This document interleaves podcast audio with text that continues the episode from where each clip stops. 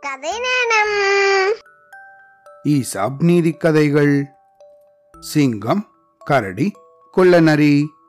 அது ஒரு கோடை காலம். அந்த காட்டுல வாழ்ந்த விலங்குகள் எல்லாம் அந்த காட்டை விட்டு வேற ஒரு காட்டுக்கு போயிடுச்சு.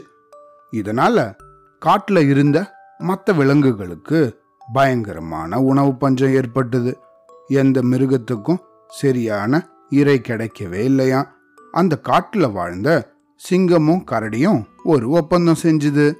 சிங்கம் கரடி கிட்ட போய் ஏ கரடி கரடி நம்ம ரெண்டு பேரும் ஒன்னா வேட்டையாடி இறைய சமமா பிரிச்சுக்கலாமா? அப்படின்னு கேட்டுச்சு. அதுக்கு அந்த கரடியும் சரி அப்படின்னு சம்மதிச்சுது. ஒரு நாள் சிங்கமும் கரடியும் வேட்டைக்கு போகும்போது வழி தவறுன கால் உடஞ்ச மான்குட்டி ஒன்று வழியில உக்காந்துருக்கிறத பார்த்துச்சுங்க. சிங்கத்துக்கும் கரடிக்கும் அளவற்ற மகிழ்ச்சி. ஏன்னா இதுங்க ரெண்டும் சாப்பிட்டு ரெண்டு நாள் ஆயிடுச்சு. சிங்கமும் அந்த மானோட வயிற்று பகுதி எனக்கு தான் அப்படின்னு கரடி கிட்ட சொல்லுச்சு. ஆனா அந்த கரடியோ இல்ல இல்ல அந்த வயிற்று பகுதி எனக்கு தான் அப்படின்னு சிங்கத்துக்கிட்ட சண்டை போட்டுச்சு. இந்த மானை பங்கு போடுறதுல சிங்கமும் கரடியும் பயங்கரமா சண்டை போட ஆரம்பிச்சிருச்சுங்க ரொம்ப நேரம் இதுங்க ரெண்டும் சண்டை போட்டதால பயங்கரமா களைப்படைஞ்சு போய் அங்கேயே சுருண்டு விழுந்துருச்சுங்க. இந்த சமயத்துல ரொம்ப தூரத்துல இருந்தே இவங்களோட சண்டையை பார்த்துட்டு இருந்த ஒரு குள்ள நரி இந்த இடத்துக்கு ஓடி வந்துச்சான்.